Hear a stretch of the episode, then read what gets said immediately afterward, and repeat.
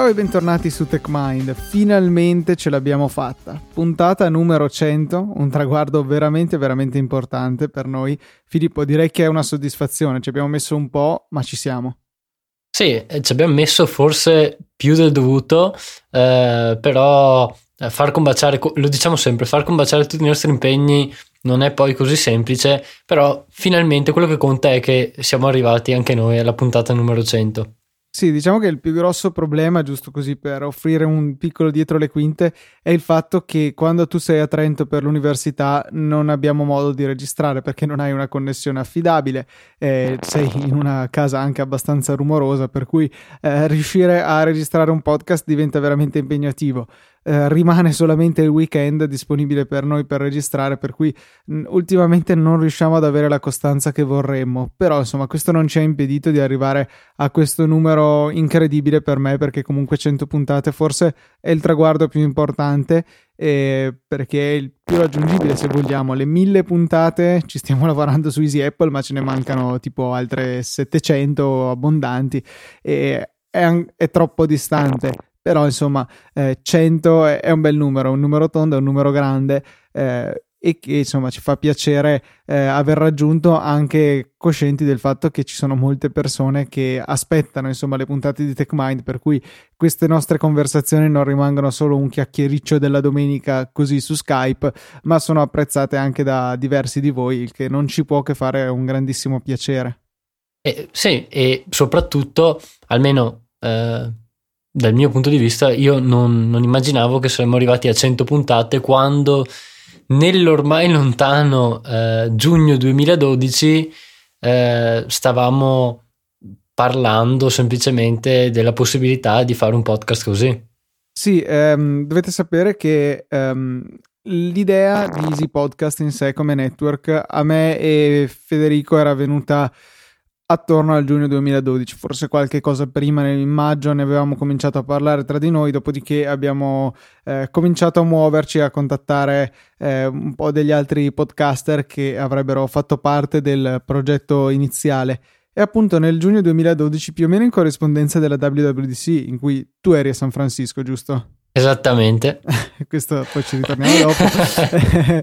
eh, questa ehm, questa idea di TechMind l'ho condivisa appunto anche con Filippo e ehm, ho cominciato a, tanto per cominciare a cercare di farlo buttare fuori dalla conferenza chiedendogli se poteva ehm, registrare barra trasmetterci in diretta la, eh, il keynote della WWDC che in quell'anno come in realtà diversi anni eh, non era stato trasmesso in diretta in streaming perché tutti lo potessero vedere dopo che inspiegabilmente Filippo ha rifiutato, ha, abbiamo parlato un attimino della possibilità di cominciare un podcast tecnico che eh, si è poi tramutato in TechMind, si è concretizzato in TechMind e uh, avevo un chiaro esempio in mente del tipo di podcast che volevo fare. Eh, il podcast che ho preso come modello è Security Now, che tuttora ascolto, che credo sia arrivato a 535 puntate, per cui sono un pelo più avanti di noi sono dieci anni che registrano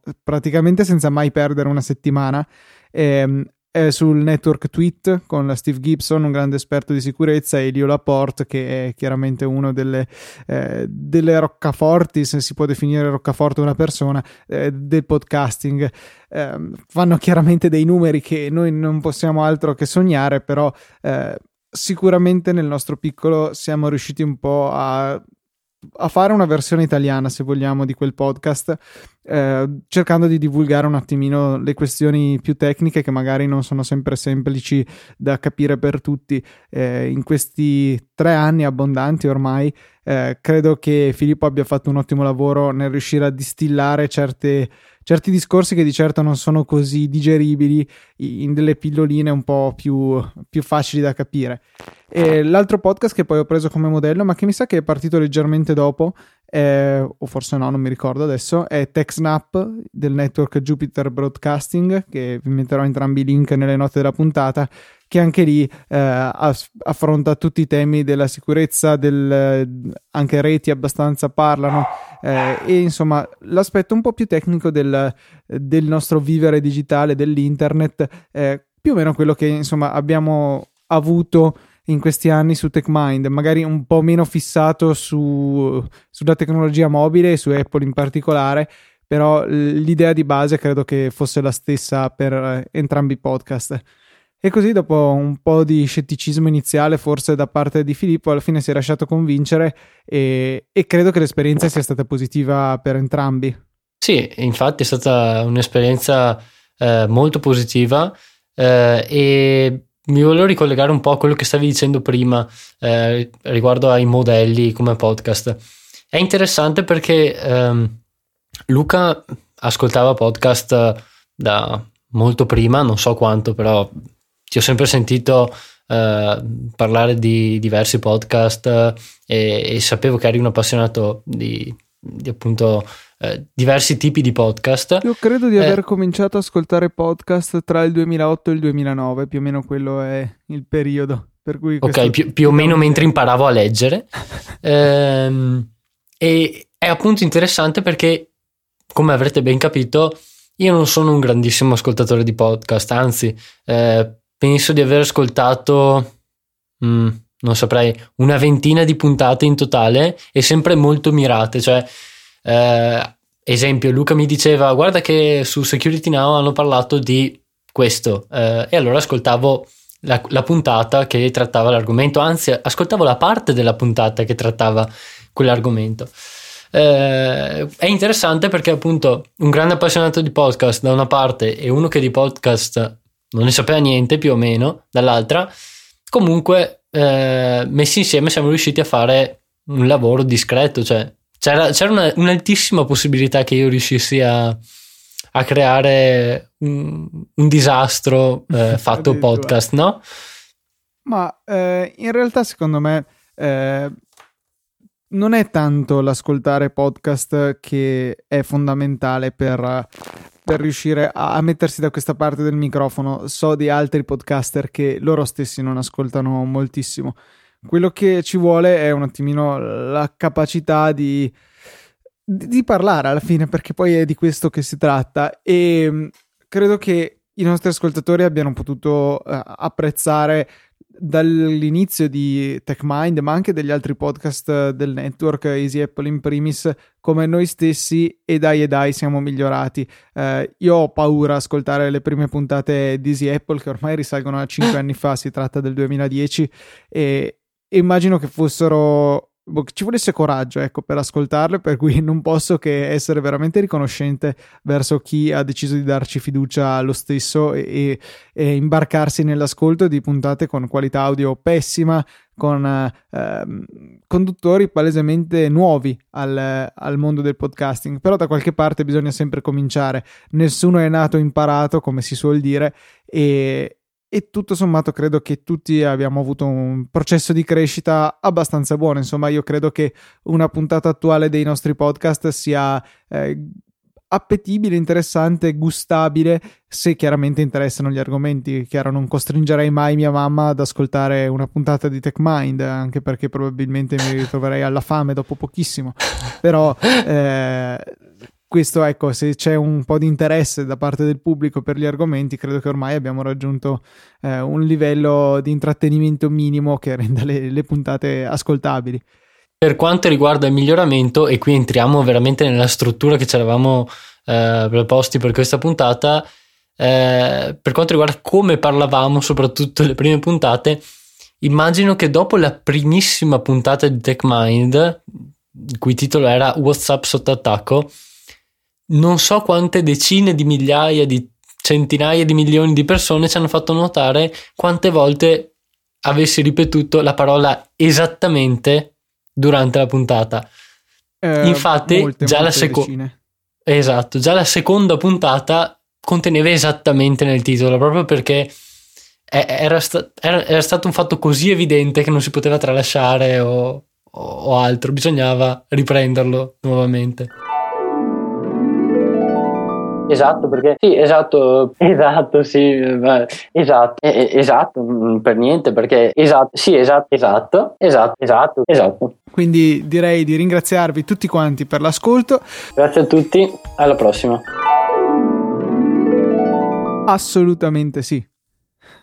Eh, giusto così, perché ci siamo dimenticati di specificare un piccolo dettaglio. Per questa puntata numero 100 eh, abbiamo deciso, su idea di Filippo, che io appoggio al 100%, di fare una puntata un po' diversa dal solito. Invece di concentrarci sugli argomenti della settimana, poi di fatto comunque del recente passato, di fare una carrellata delle precedenti 99 e vedere un po' qual è stata l'evoluzione eh, del mondo informatico, anche se vogliamo, visto attraverso gli occhi di TechMind e di come appunto ne abbiamo discusso in queste puntate. Abbiamo sott'occhio l'elenco di tutte quante e chiaramente magari saltando qualcosa vogliamo fare questa panoramica, questo volo radente e rivedere un po' da dove veniamo, se vogliamo.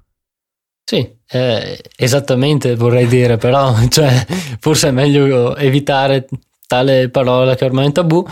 Eh, appunto, dopo le prime due puntate eh, che trattavano già di sicurezza, perché la prima puntata è stata eh, problemi di sicurezza di WhatsApp, quindi eh, l'argomento era già la sicurezza, però eh, secondo me è dalla terza che abbiamo iniziato a, a carburare, come si suol dire, eh, e ad entrare in dettagli più tecnici, più, ehm, mm, più anche più importanti se vogliamo eh, della sicurezza, spiegando cos'è SLR eh, e parlando di un problema eh, dei cellulari Samsung.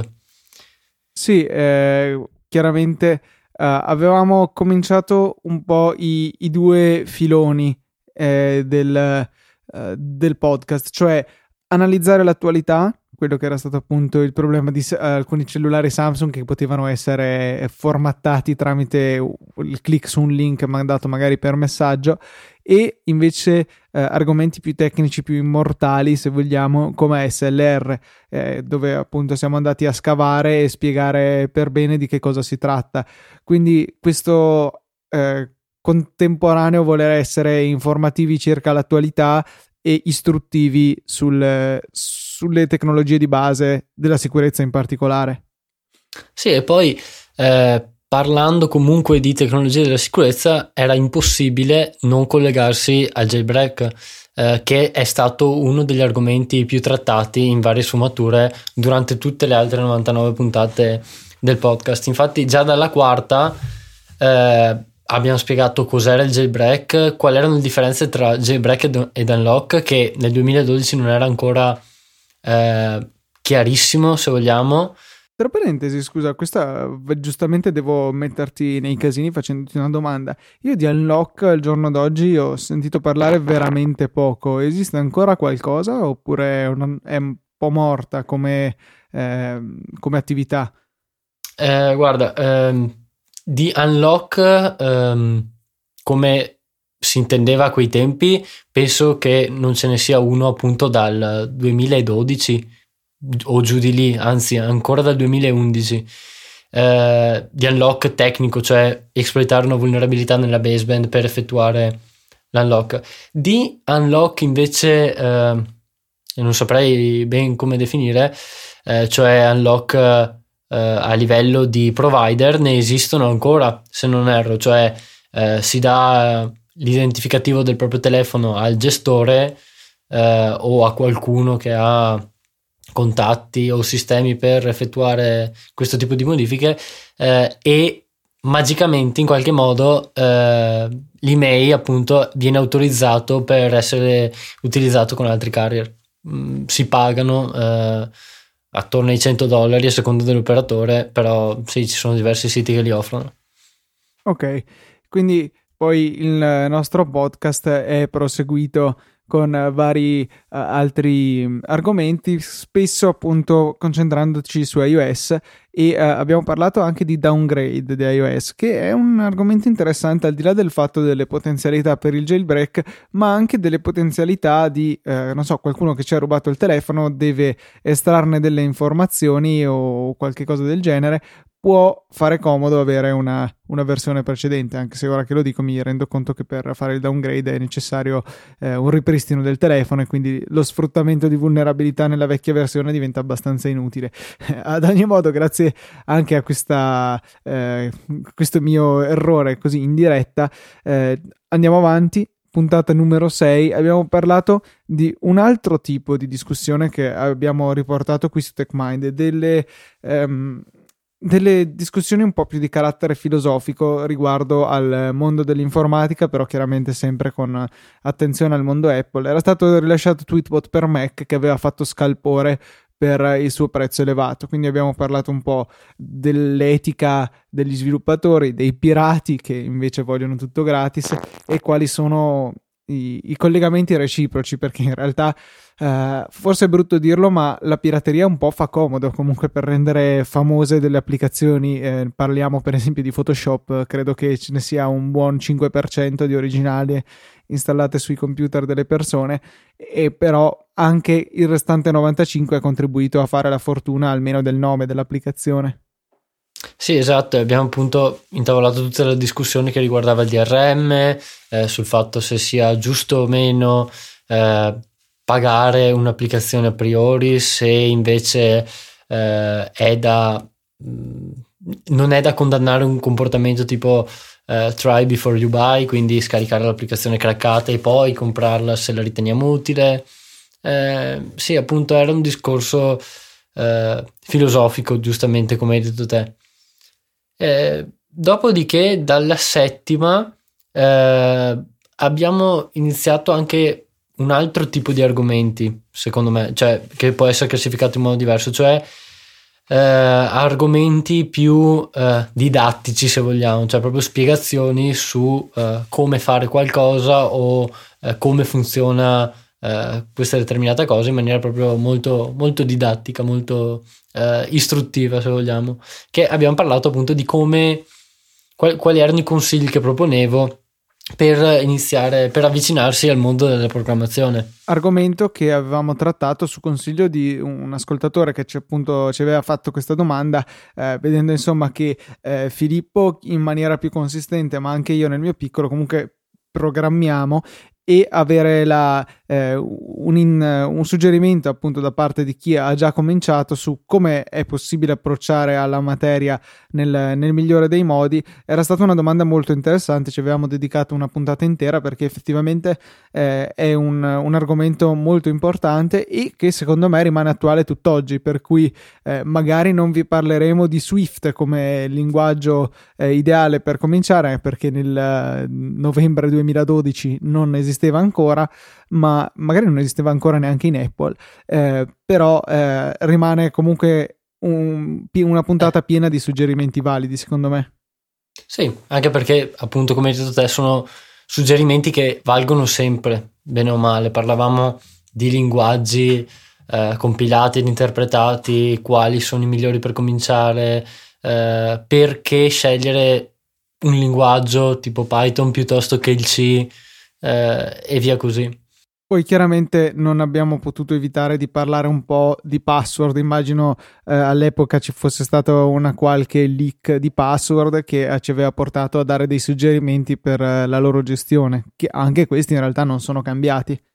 No, non cambiano mai, anzi l'abbiamo ripreso penso più e più volte durante diverse puntate eh, il fatto di utilizzare password eh, complesse, ma che allo stesso tempo siano facili da ricordare se vogliamo ricordarle, oppure affidarci ad un password manager come OnePassword eh, o LastPass eh, che nel frattempo appunto ha passato diverse vicissitudini.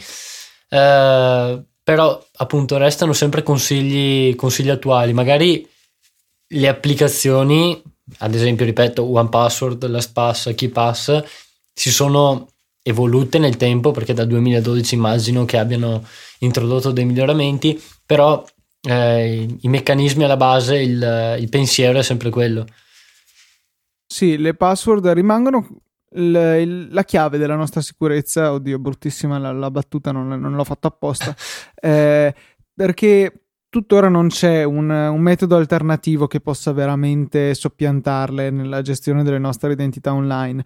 Eh, a proposito di Security Now, Steve Gibson, appunto il principale esperto del podcast, um, sta sviluppando ormai da credo più di un anno un sistema che si chiama Squirrel SQRL che vuole un po' sostituirsi alle password. E da quello che ho potuto sentire nelle varie puntate del podcast in cui ne ha parlato effettivamente sembra molto molto promettente come tecnologia e, e ci permetterà di avere quelle che poi alla fine sono delle specie di password univoche per ogni sito, ma senza che noi dobbiamo eh, gestirle manualmente o tramite un password manager che le genera al posto nostro.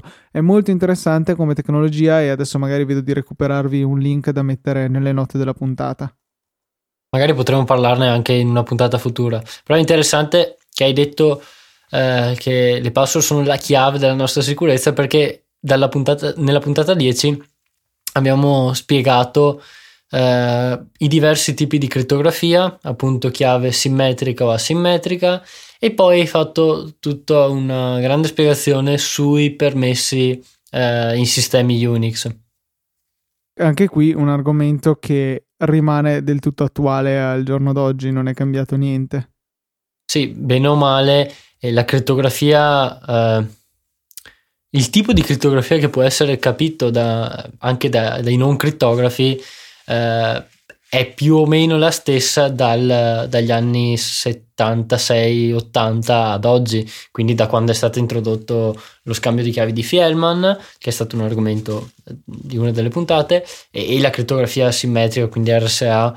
Eh, poi ci sono stati altri sviluppi, sono state introdotte le curve ellittiche, che però abbiamo menzionato diverse volte, ma eh, né io né Luca abbiamo le conoscenze necessarie per comprendere a fondo quel tipo di crittografia, proprio eh, la teoria matematica che sta dietro eh, la crittografia curve ellittiche eh, e a spiegarla ancora di meno.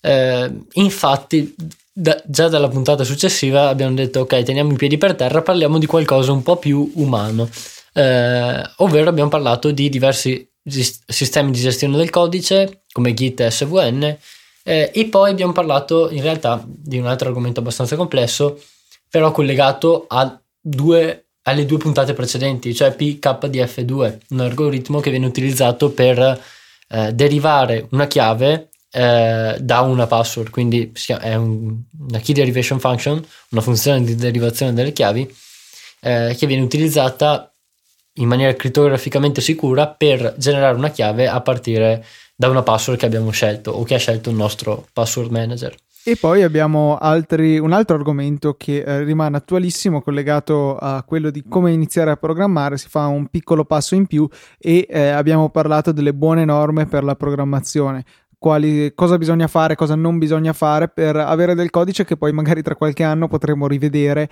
e comprendere noi stessi. Eh, mi è capitato in prima persona di prendere in mano del codice di diverso tempo fa e non capire assolutamente cosa diavolo avessi avuto in testa quando lo scrivevo. Eh, quindi banalmente inserire dei commenti, dare dei nomi descrittivi alle variabili, tutte buone norme che eh, rimangono sempre attuali e sempre valide.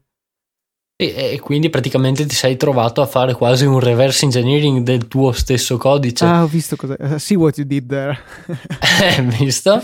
Eh, perché reverse engineering è appunto un argomento, è l'argomento della tredicesima puntata. Eh, abbiamo spiegato come funziona il reverse engineering, cioè qual è il processo che sta dietro il reverse engineering, quando viene utilizzato.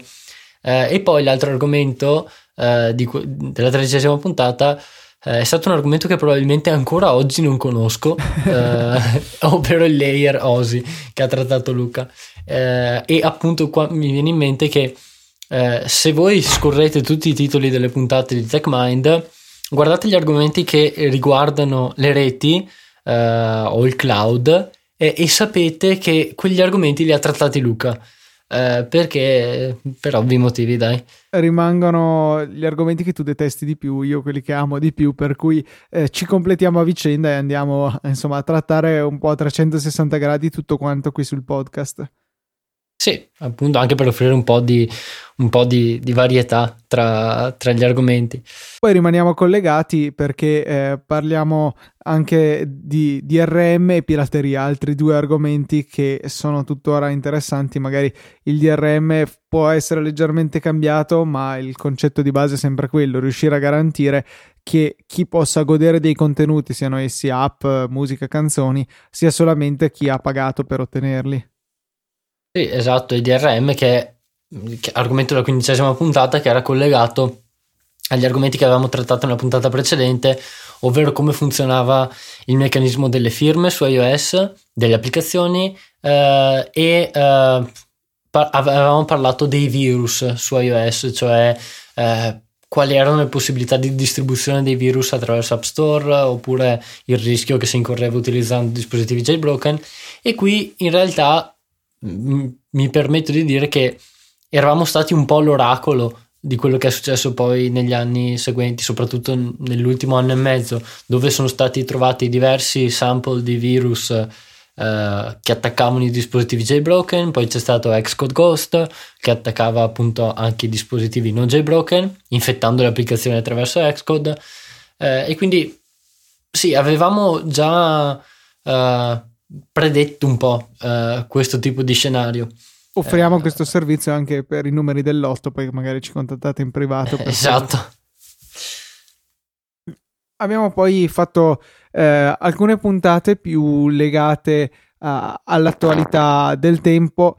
Eh, mentre invece poi siamo tornati all'attacco con un'interessante storia delle origini di OS X mischiata vabbè a Mega l'allora nuovo servizio di Kim.com per il file sharing dopo la morte di Mega Upload e eh, le origini di OS X rimane uno dei miei um, delle mie puntate preferite perché parla della storia del sistema operativo, il mio sistema operativo preferito, senza dubbio, quello che utilizzo ogni giorno per fare i miei lavori sul computer e per cui ho trovato molto interessante andare a guardarmi indietro e vedere da dove è venuto eh, questo OS che uso con soddisfazione ogni giorno. Sì, e poi appunto abbiamo trattato un, un, altri argomenti di attualità, ma uno di questi eh, ha riempito, se vogliamo, quattro, ben quattro puntate, ovvero il jailbreak che era uscito in quel periodo, Evasion eh, per iOS 6, eh, che abbiamo trattato prima offrendo una panoramica generale nella puntata 19 e poi nella puntata 20, 21 e 22 facendo eh, delle analisi più mirate sulle diverse, sui diversi step del jailbreak, quindi prima uh, l'attacco, il vettore di iniezione che veniva utilizzato, uh, poi gli exploit che venivano uh, sfruttati in userland e poi infine abbiamo trattato un po' l'exploit che veniva utilizzato all'interno del kernel, che era stata una delle parti più complesse da, da, analizzare e anche da spiegare poi.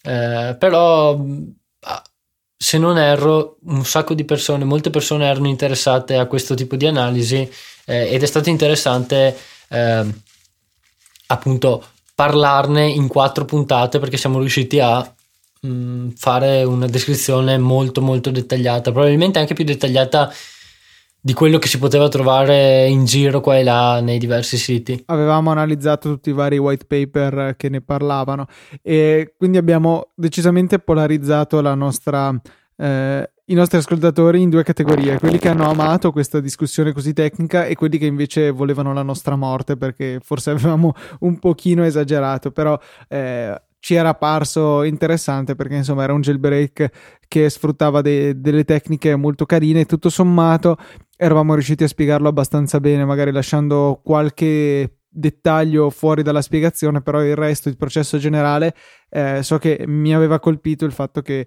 almeno a sentirlo in prima persona raccontato da te, eh, sembrava piuttosto chiaro ecco, come veniva eh, fatta tutta la procedura, che non era affatto banale assolutamente. No, anzi, anche perché certe tecniche che, che sono state introdotte con Evasion 6 sono state sfruttate fino, fino ad ora praticamente, certe tecniche di exploitation. A seguire, insomma, eh, siamo passati a una puntata chiamata Pensieri assortiti, che è un po' una di quelle settimane dove non succedeva granché e allora passavamo a degli argomenti eh, un po' più leggeri per poi ritornare con eh, la puntata successiva con Raspberry e statistiche e era um, la questione del Raspberry mi era molto cara e era un periodo in cui avevo un po' di tempo libero e mi ero dedicato a, a vedere cosa si poteva fare con questo Raspberry e l'avevo abbinato a un Belkin Wimo, sapete quella presa telecomandata che potete eh, azionare dal vostro eh, iPhone?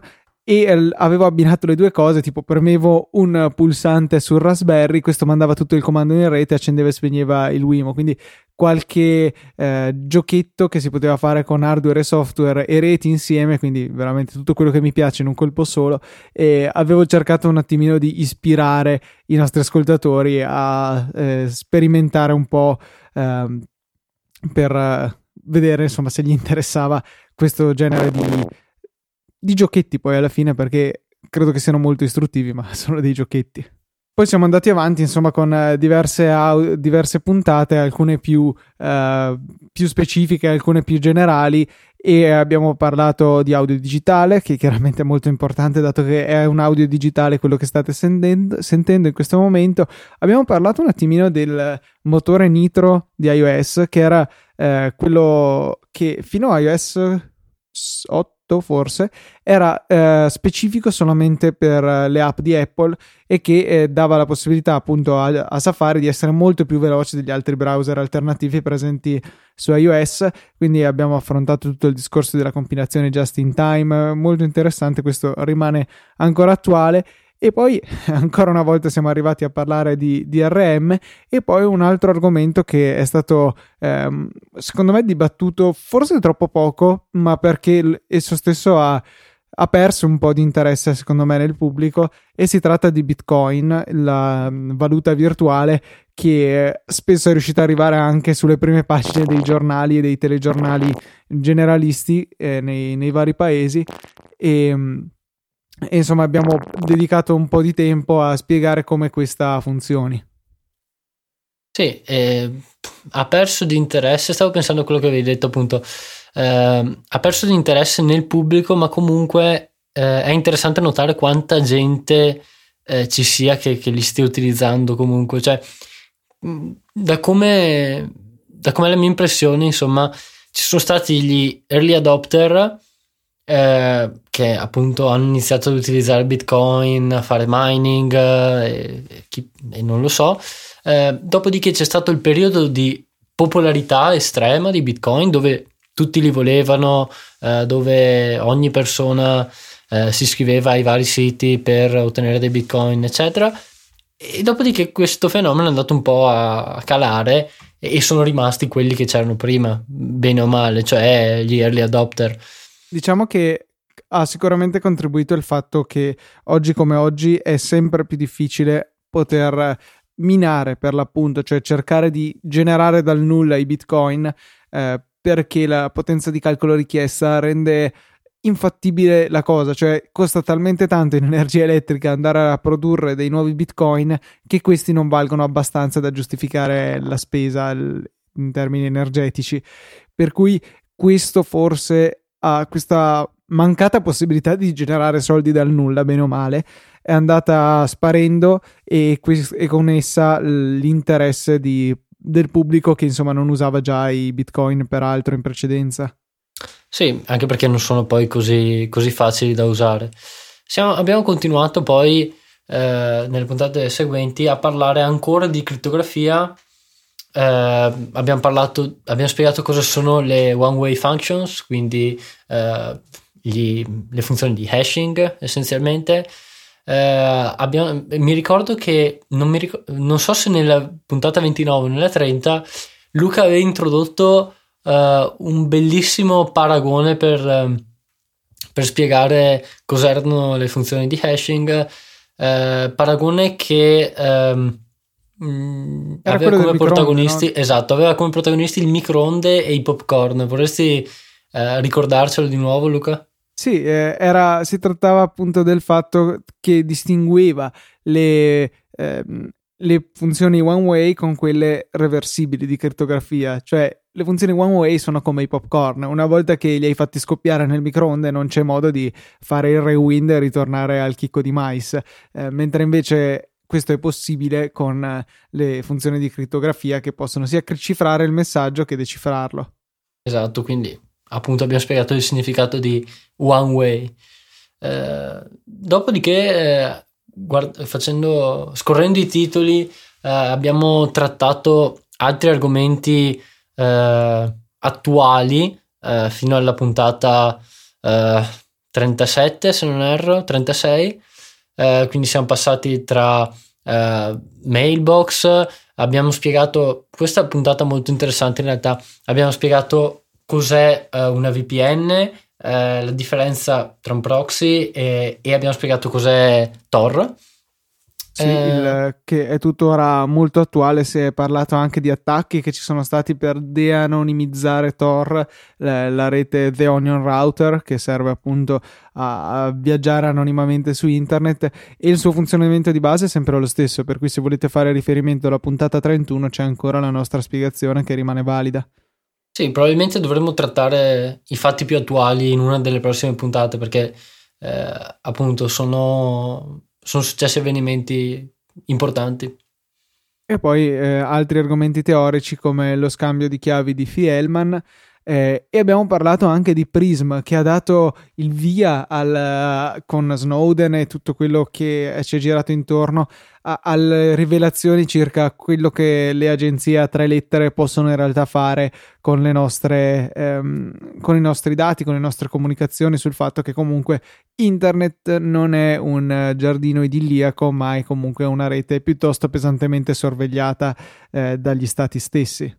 E che guardando la data era il 17 giugno del 2013, era proprio il periodo in cui mh, mm, stavano uscendo tutte le rivelazioni di, di Snowden e non era poi così, così attuale. Nessuno probabilmente pensava che saremmo arrivati dove siamo oggi, dove eh, l'argomento eh, della, eh, della sorveglianza di massa, di quello che si può fare o meno con le intercettazioni dei mezzi digitali, eccetera, sono argomenti mm, che penso vengano trattati tutti i giorni anche dai telegiornali, eh, bene o male. Quindi questo è stato un cambiamento secondo me molto importante. Le rivelazioni di Snowden quanto hanno reso il pubblico consapevole di quello che succedeva eh, dietro le quinte, appunto. Eh, perché eh, se ricordate, Prisma era proprio questo programma che prevedeva l'installazione di eh, terminali, di macchine, insomma, per eh, trasmettere tutto il traffico che veniva eh, appunto trasmesso attraverso determinati canali indietro per trasmetterlo indietro alle agenzie, all'agenzia a tre lettere che, che aveva installato questi tipi di macchinari. Abbiamo poi eh, altre puntate eh, abbastanza ehm, specifiche per il momento, il nostro racconto della WWJC e ehm, poi forse più interessante, più eh, ancora attuale è una discussione su come funzionava il sensore Touch ID del nuovo iPhone 5S, così dicevamo nell'ottobre del 2013 e che eh, rimane una tecnologia molto interessante, comunque architettata sempre per garantire la massima sicurezza con addirittura chip dedicati che possono scrivere solamente i dati ma non leggerli e quindi garantiscono la sicurezza delle nostre impronte digitali che, che ne dicano eh, i vari che dicono che Touch ID è stato hackerato, è stato ingannato, non è stato hackerato. Da esso non si sono mai tirate fuori le impronte digitali che io sappia. No, esatto, no, nessuno è mai riuscito eh, in questo tipo di, di attacco. Eh, ovviamente, però, qualche mese dopo l'uscita dell'iPhone 5S c'erano persone che dicevano: Oh, eh, il Touch ID non è sicuro perché? Eh, perché tagliando un dito ad una persona siamo in grado di sbloccare il telefono stesso. Eh, grazie, però eh, penso che una volta che, che, sei in grado di tagliare un dito a una persona non sia poi, cioè il tuo threat model è un po', un po sbilanciato, ecco se vogliamo. È stato interessante poi come nella puntata 43 siamo arrivati, boh, forse un po' a farci fregare anche noi, dal discorso che era circolato circa i virus che riuscivano a infettare anche i computer, come si suol dire, air gapped, cioè separati dalla, dalla rete in maniera fisica, cioè attaccati alla corrente e basta, non collegati nessun wifi, ethernet né niente, e che riuscivano quindi a trasmettersi con altoparlanti e microfoni cosa che si è poi rivelata abbastanza infondata, come abbiamo chiarito subito nella puntata successiva, perché ehm, diciamo che progettare un virus che come Bad BIOS si chiamava andasse a infettare il BIOS di molte schede madri risulta pressoché impossibile. Anche all'interno dello stesso produttore è necessario andare a a creare una versione specifica per ciascuna scheda madre, per cui riuscire a infettarne tante eh, di produttori diversi attraverso un, una connessione data dagli altoparlanti alla fine è risultato piuttosto improbabile. Mentre invece è rimasto ancora valido il, dis- il discorso che abbiamo fatto nella stessa puntata riguardo a PGP, il uh, sistema per la cifratura del, um, della, delle vostre email, insomma.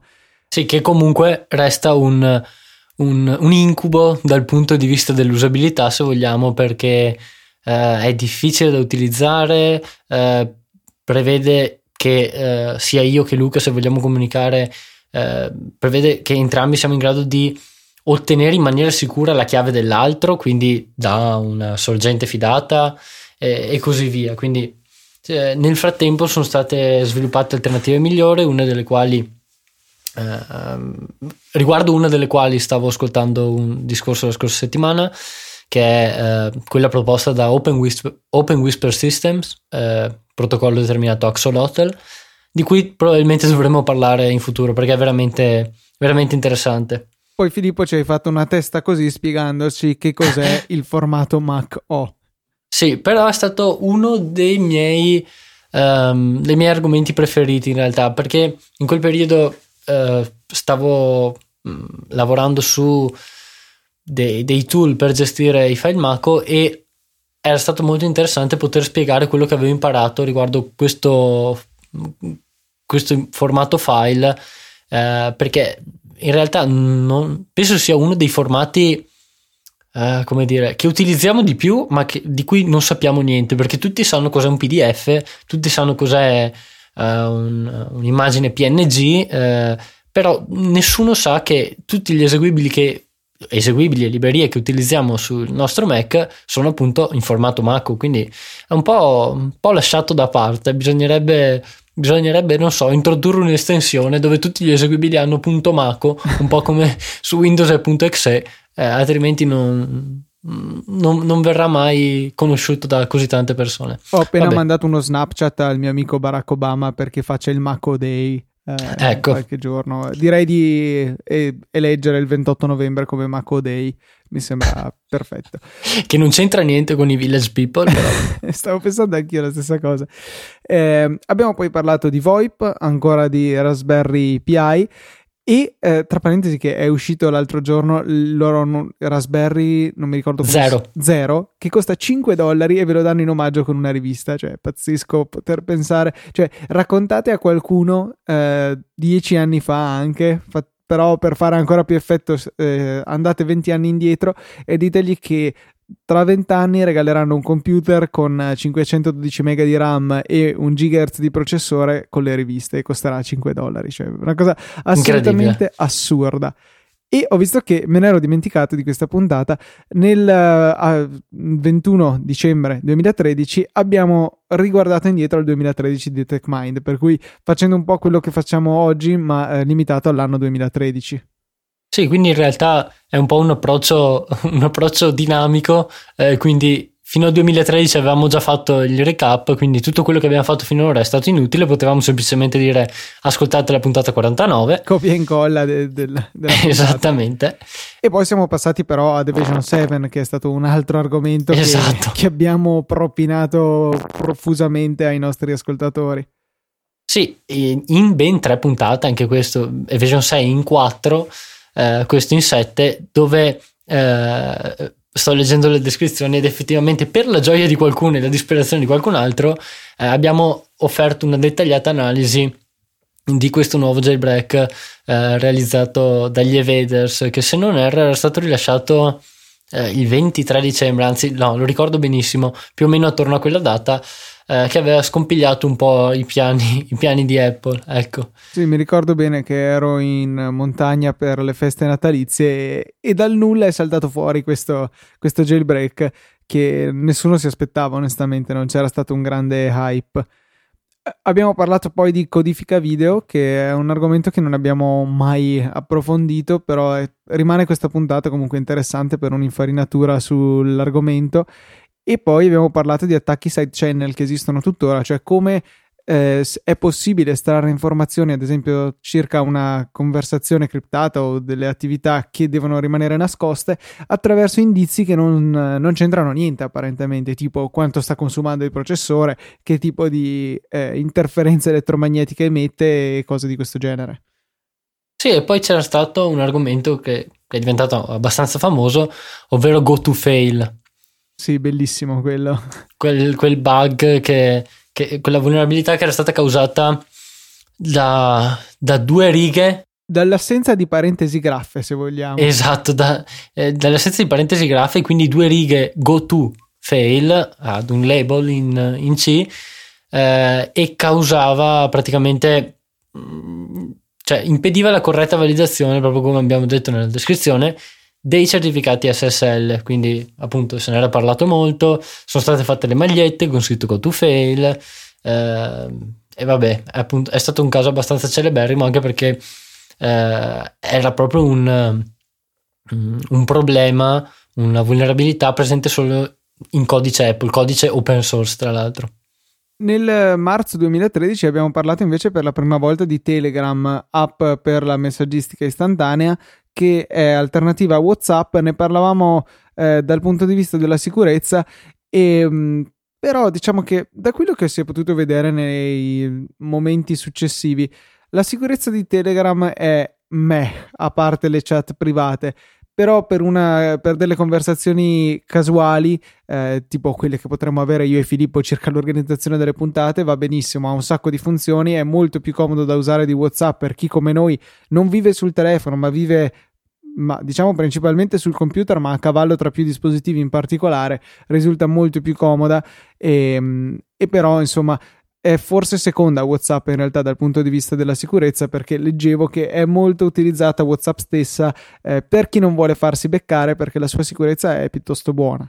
Eh, io preferisco onestamente la comodità di Telegram dato che eh, nella maggior parte delle conversazioni non devo nascondere chissà quali segreti incredibili eh, e comunque giusto per mettere le cose in un contesto, questa vulnerabilità di sicurezza è principalmente appannaggio delle solite agenzie a tre cifre, per cui eh, non è che abbia troppo di cui preoccuparmi onestamente. Sì, e soprattutto perché, come hai detto te, in realtà con altre parole, però Telegram è un client di messaggistica progettato nel ventunesimo secolo, eh, anzi eh, dopo il 2010, negli anni 10 se vogliamo di questo secolo. Eh, mentre WhatsApp no, WhatsApp è nato per i telefoni eh, e funziona sui dispositivi che hanno un numero di telefono e via così, non è stato pensato multipiattaforma. Chissà, sta facendo dei passi per diventare multipiattaforma, ma chissà se riuscirà mai a, a diventarlo veramente. Eh, dopodiché abbiamo continuato a parlare di altri argomenti tecnici. Um, abbiamo parlato nella puntata 58 del uh, Dual Boot che era stato realizzato da Windows CM um, e quindi come era stato ottenuto questo tipo di hack. Uh, dopodiché abbiamo parlato uh, di nuovo di sicurezza Aspetta Filippo, eh. stai dimenticando il famigerato documento della sicurezza di Apple. Ah, che, esatto. Che è stato, è stato veramente una, forse peggio dei jailbreak perché ce lo siamo portati avanti per molte più puntate, perché era un documento che tuttora rimane interessantissimo in cui Apple ha un po' dettagliato Hai eh, ragione. vari aspetti de- della sicurezza di iOS e, e, che quindi noi abbiamo sempre eh, preso come riferimento per parlare di qualche argomento tecnico relativo ad iOS. Sì, e poi in, tu- cioè in tutte, in diverse puntate successive abbiamo ripreso proprio eh, docume- il, le parti di questo documento e parlavamo eh, della sicurezza delle app, della protezione dei dati eh, e, e, così via. E nel mezzo si possono trovare altri argomenti eh, di attualità. Eh, abbiamo parlato uh, di, della WWJC a cui ero stato a San Francisco nell'aprile 2014. Poi abbiamo parlato di Hack in the Box, un'altra conferenza ad Amsterdam. Eh, abbiamo spiegato cos'erano, come venivano identificate le, uh, le, le vulnerabilità, come, appunto attraverso il sistema di CVE. Eh, Abbiamo parlato e... di sugo, mi, mi sfugge. Esatto, la... ci stavo guardando questo. Mi sfugge poi quale fosse in realtà il, eh, il senso di, que- di, quella, di, quel titolo, ma eh, sono quelle cose simpatiche che mi vengono in mente e poi dopo qualche mese non hanno più senso, però se, esatto. se volete andare a sentire parlare delle nostre ricette preferite potete fare riferimento alla puntata 63. Sì, veramente non riesco a collegare questo sugo. Penso sia collegato a, a sudo, però non. Vabbè, ah, sì, no. può essere che avessi sbagliato a scriverlo, una roba del genere.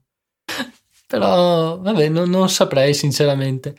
Eh, dopodiché, guardando gli argomenti, a- appunto abbiamo continuato a parlare di, di, argomenti abbastanza attuali, cioè quello che succedeva in quel periodo eh, del WWDC. Eh, di abbiamo... TrueCrypt anche avevamo parlato che era, esatto. era, scomparso dal web gli sviluppatori avevano deciso dopo comunque un, eh, molti anni passati nell'anonimità perché non, non ci sono i loro nomi eh, hanno deciso di smetterla di sviluppare l'app e avevano realizzato un ultimo aggiornamento che rendeva solamente possibile la decifrazione dei volumi protetti da TrueCrypt e non la creazione di nuovi. Da lì poi sono spuntati vari fork che tecnicamente non sarebbero autorizzati perché il sorgente di TrueCrypt era sì disponibile ma dedicato solamente alla sua analisi, non per poter essere utilizzato, quindi non era un vero e proprio open source. Um, non era free software, esatto. era open source. Eh, però insomma hanno eh, TrueCrypt ha continuato a vivere in realtà, ma con le versioni precedenti e con questi vari fork e varie analisi successive hanno eh, confermato che in realtà la sicurezza del software è buona. So che hanno trovato dei problemi, ma non relative al, al reparto cifratura di TrueCrypt, ma dei problemi nell'app in sé che potevano essere sfruttati per attaccare il sistema, ma non, ripeto, dal punto di vista della crittografia, semplicemente come se trovassimo un bug in qualsiasi altra app magari avrebbe consentito una privilege escalation o roba del genere. Sì, e soprattutto nessuna traccia di backdoor, che era quello che si temeva maggiormente, quindi della possibilità che il sistema fosse stato realizzato con falle eh, appositamente, introdotte appositamente, eh, per permettere la decifratura dei volumi qualora qualche agenzia a tre lettere di nuovo eh, fosse entrata in possesso dei nostri hard disk. Andando avanti a vedere l'elenco, eh, mi sento di ripetere qualunque cosa abbia detto nella puntata numero 68 circa il mio odio per HFS Plus, l'aborto di file system che ci portiamo dietro su OS X da sempre e, e, credo che anche su iOS sia utilizzato. Certo. Eh, non c'è limite allo schifo di questo file system e Apple deve veramente darsi una mossa a passare a qualche cosa di decente, magari ZFS, eh, sarebbe bellissimo.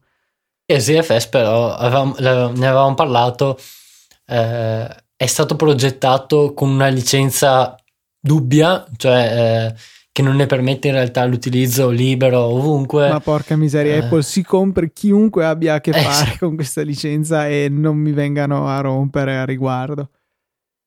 E poi c'era, ci eravamo dedicati sulla, nella puntata eh, se, 70 ha qualche speculazione sul nuovo eh, iPhone 6, nuovo a, a, a, suo tempo iPhone 6, ehm, appunto non so, eh, ci aveva fatto parlare in ben due puntate. Eh, e poi avevamo parlato dello scandalo che c'era stato riguardo gli account iCloud. Eh, che eh, se ricordate c'era stato quell'attacco dove erano state pubblicate molte foto e dati personali di alcune celebrità eh, che utilizzavano iCloud, eh, che poi si è scoperto che il problema ehm, alla base di tutto ciò, eh, spero, spero, sia nota questa cosa, altrimenti vabbè, eh, però ehm, la falla, tra virgolette, che era stata sfruttata era proprio il fatto che queste persone utilizzassero password semplici, password ehm, collegate al, alla propria identità, quindi al, non so, nome, cognome, data di nascita, eh, dove sono nati, eccetera, e quindi che fossero password facili da, mm, mm, da indovinare, ecco. Poi chiaramente l'argomento successivo, le reti domestiche, numero 71, eh, era stato eh, opera mia in quanto, come Filippo ha già avuto modo di dire, non ama particolarmente l'argomento reti, che invece mi appassiona molto e qui credo che siano ancora presenti dei suggerimenti validi, delle, delle dritte per capire meglio come funzionano le reti locali, che chiunque abbia un wifi in casa alla fine eh, ha una rete in casa che la usi in maniera approfondita, in maniera avanzata oppure no, è un altro discorso, però insomma reti domestiche le abbiamo veramente tutti nel 2015. E poi abbiamo eh, parlato di una delle prime vulnerabilità che ha introdotto questo trend di dare un nome alle vulnerabilità stesse, ovvero Shell Shock. E Heartbleed veniva dopo o veniva prima? Heartbleed veniva dopo, se non erro, perché non, non, non, non la vedo, non l'abbiamo, non l'abbiamo vista finora. Eh, se non erro, eh, era, stata, era stata scoperta dopo, ma non vorrei sbagliarmi. Eh, anzi, oh, non lo so, restiamo con questo dubbio. Perfetto, vai con la. Eh, Shell Shock, Shell, vabbè, non importa. Shell Shock, eh, comunque, eh, ricorderete che era una vulnerabilità presente in Bash eh, che era contenuta nel codice di Bash per ben 15 anni. E quindi, eh, alla faccia de- del fatto eh, che il codice open source viene fissato perché molte persone lo vedono eh, ma appunto questa vulnerabilità era esistita per 15 anni. In realtà è precedente Heartbleed, aprile 2014 ecco. contro settembre 2014. Si vede che ne abbiamo parlato mettendo un nome simpatico della puntata all'epoca, per cui l'abbiamo, non l'abbiamo notata, ecco, scorrendo le, eh, le, le nostre puntate, ecco.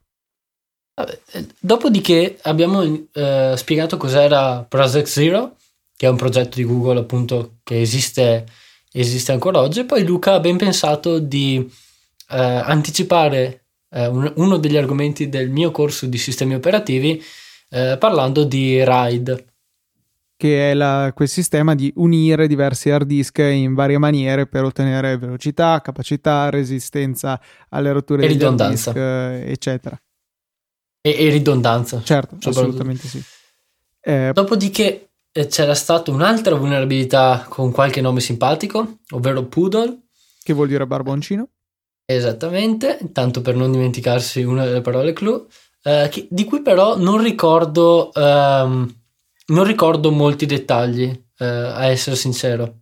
Neanch'io in realtà, non è passato tantissimo tempo perché è poco più di un anno fa, ottobre 2014, eppure eh, non ci ricordiamo particolarmente di questo.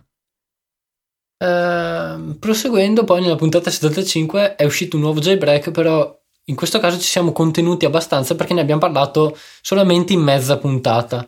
Uh, jailbreak rilasciato da, da Pangu per iOS 8.1 e poi io mi ero divertito a terrorizzare tutti quanti parlando del sistema di sicurezza dei semafori che mi aveva appassionato un sacco, avevo sentito questo racconto e spoiler, funzionano molto male.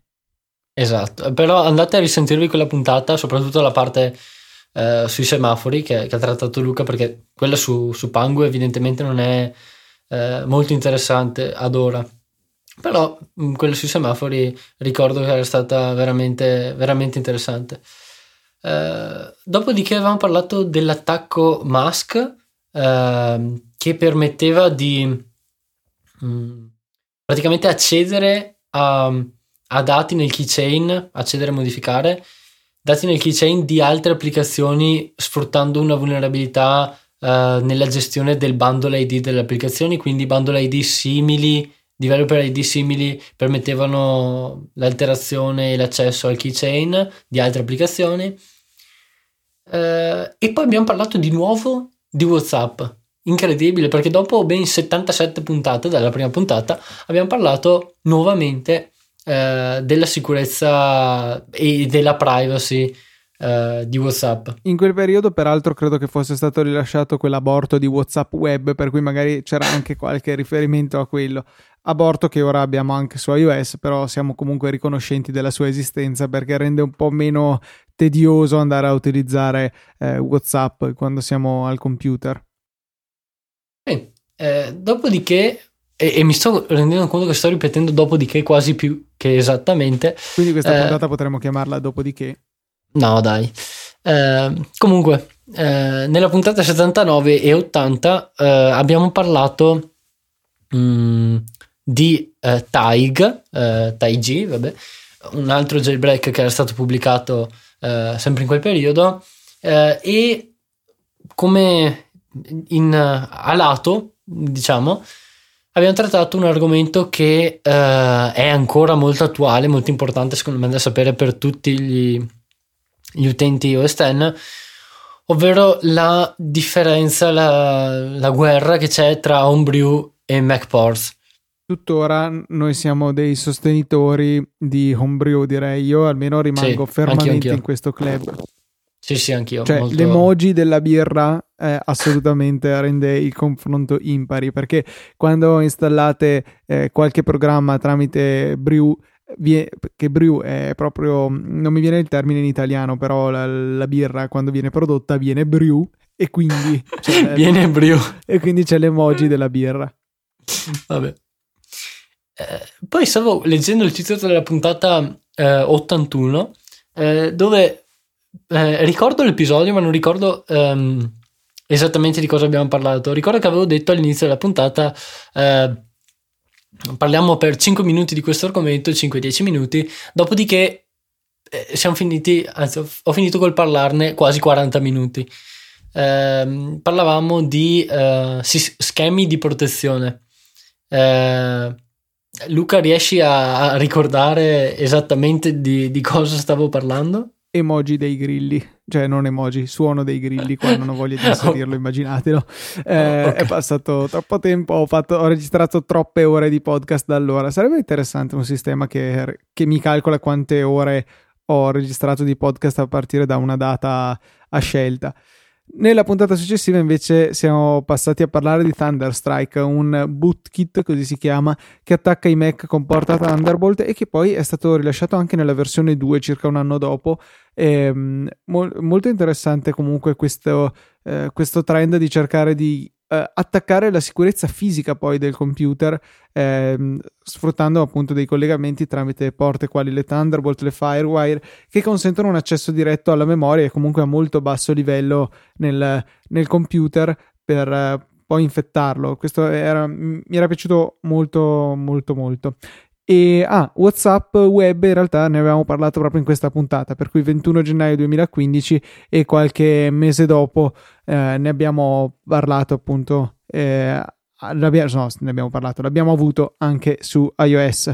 E Thunderstrike appunto um, una vulnerabilità presentata da uh, Truman Hudson e Xenonova. Xenonova uh, insieme a uh, Cory mi perdoni ma non ricordo il cognome, Signor Corey, eh, che sono stati, eh, esatto, eh, sono stati assunti recentemente da Apple, eh, non tra Hudson che continua a lavorare dove lavorava prima, che appunto... Vabbè.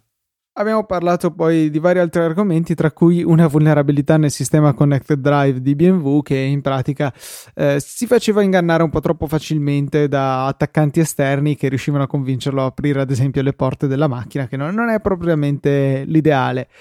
E poi, eh, poi, siamo tornati all'attacco, eh, non so se avete notato la bellissima battuta, con Freak e Superfish. Esattamente. Superfish Dove... che eh, peraltro è tornato, o meglio, un suo compare da parte di Dell è tornato abbastanza sotto le luci della ribalta perché eh, anche Dell si è fatta trovare con le mani nel sacco a distribuire dei certificati delle root CA come si chiamano che gli consentivano di generare tutti i certificati SSL che voleva eh, per farci appunto quel che voleva e con la finezza di distribuire la chiave privata con tutti i computer di modo che chiunque altro avesse avuto interesse avrebbe potuto ehm, eh, spacciarsi per qualunque sito e sarebbe stato accettato il certificato dai computer Dell, ma magari quest- di questo ne parleremo più dettagliatamente in futuro. Sì, appunto comunque un altro argomento che si collega con l'attualità. Dopodiché nelle, nelle puntate successive abbiamo parlato eh, di diversi tipi di attacchi quali uh, ARP spoofing eh, e SQL injection. Abbiamo spiegato cos'era la programmazione funzionale, ehm, su richiesta di uno dei nostri ascoltatori. Eh, abbiamo spiegato ehm, altre vulnerabilità, altri tipi di attacchi e, e, vulnerabilità quali Stack Overflow, Use After Free e um, Cross-Site Request Forgery. Eh, in seguito, nella puntata 88, abbiamo parlato di Rowhammer, un'altra vulnerabilità che in realtà ha vinto uno dei pony, che sono quei premi che vengono assegnati a fine anno per Best Privilege Escalation. Vulnerabilità che era appunto mh, mm, presente nelle memorie di RAM e consentiva il flip dei bit in memoria eh, attraverso degli accessi particolari. Eh, in seguito poi c'è stato Rootpipe, che è stata una delle privilege escalation eh, più facili della storia, se non erro. Eh, magari ce ne sono altre più facili, ma più facili così è difficile. Um, Rootpipe, che poi è stata corretta da Apple in Yosemite.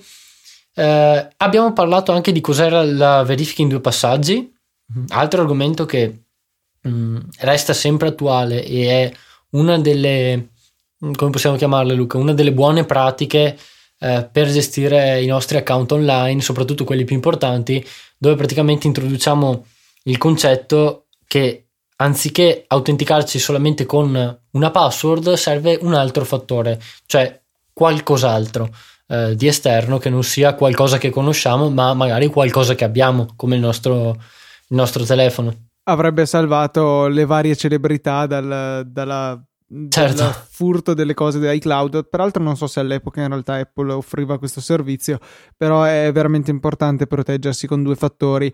Eh, direi ovunque, ma soprattutto dove c'è del valore. Eh, e del valore può anche essere la nostra personalità, tipo io ad esempio il mio account Twitter che comunque ritengo molto importante, eh, l'ho protetto con eh, i due fattori, mi arriva un sms ogni volta che devo fare il login da un nuovo dispositivo e questo mi fa sentire più sicuro perché mi spiacerebbe molto che la mia reputazione venisse infangata A da qualcuno che scrive idiozie sul mio account Twitter e B dalla vergogna di essermi fatto soffiare l'accesso. Quello più che altro. Dopo magari aver parlato per 100 puntate su TechMind di sicurezza, farmi eh, fregare in quella maniera mi darebbe alquanto fastidio. Abbiamo parlato poi delle armi che la Cina ha per mettere KO i siti che gli sono scomodi. Aveva fatto un attacco, un attacco contro GitHub. Ehm, c'era stata una, una interessante eh, vulnerabilità eh, che consentiva di mettere KO i, i, dispositivi iOS che si connettevano a una determinata rete Wi-Fi, la cosiddetta No iOS Zone, molto molto carina. E poi abbiamo parlato anche di sicurezza degli aerei per uh, puntare sempre più in alto, anche qui è bellissima battuta, con TechMind. E, eh, e poi, se non sbaglio, eh, dopo quella puntata, eh, anzi, un bel po' dopo quella puntata un nostro ascoltatore ci aveva contattato facendo anche dei chiarimenti, quindi interessante notare che ehm, prendendo spunto dagli ascoltatori riusciamo a trattare diversi argomenti, ma poi a volte è capitato appunto in questo caso che sono gli ascoltatori stessi che eh, ci, ci danno delle dritte, ci fanno delle precisazioni su quello che andiamo a trattare. Abbiamo insultato un po' MacKeeper, quel bellissimo software che tutti subiamo ogni volta che andiamo su internet, c'è sempre qualche pubblicità che ci cerca di invitare a scaricarlo. Parliamo un po' di Gatekeeper, il sistema di Apple ehm, per eh, appunto per eseguire solamente applicazioni fidate. E poi Logjam, un'altra vulnerabilità di SSL barra TLS che è stato molto oggetto di attacchi, di studi nel corso degli ultimi due anni, direi.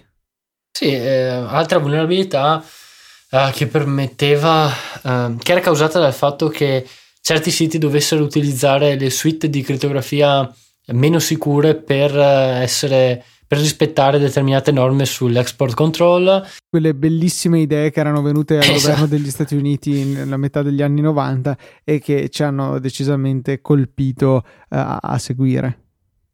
Eh, in seguito abbiamo parlato poi di una cosa molto interessante secondo me, ovvero Venom, che era questa vulnerabilità eh, in un driver del flop. Che, del flop eh, esatto, in un driver che veniva utilizzato in determinati tipi di emulatori per gestire i floppy disk e permetteva l'escape appunto dalla virtual machine stessa, permetteva di attaccare uh, l'host della virtual machine.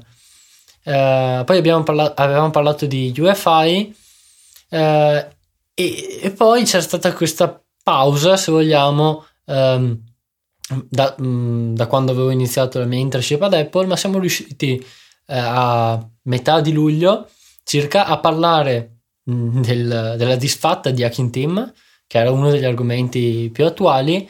E poi siamo tornati dopo, eh, anzi, dopo che sono tornato dal mio internship ad Apple, siamo tornati eh, alla ribalta parlando di uno degli argomenti più, mm, importanti riguardanti iOS 9, ovvero i content blockers, eh, che hanno avuto molto successo quando è uscito iOS 9, però se si guardano le classifiche ora sembrano un po', un po' calati come popolarità.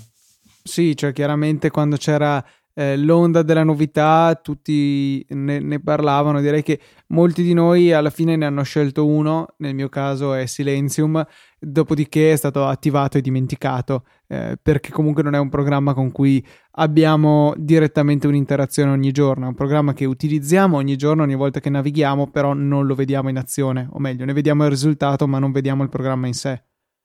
È anche un fattore positivo in realtà. Poi abbiamo parlato di Xcode Ghost e Keyrider.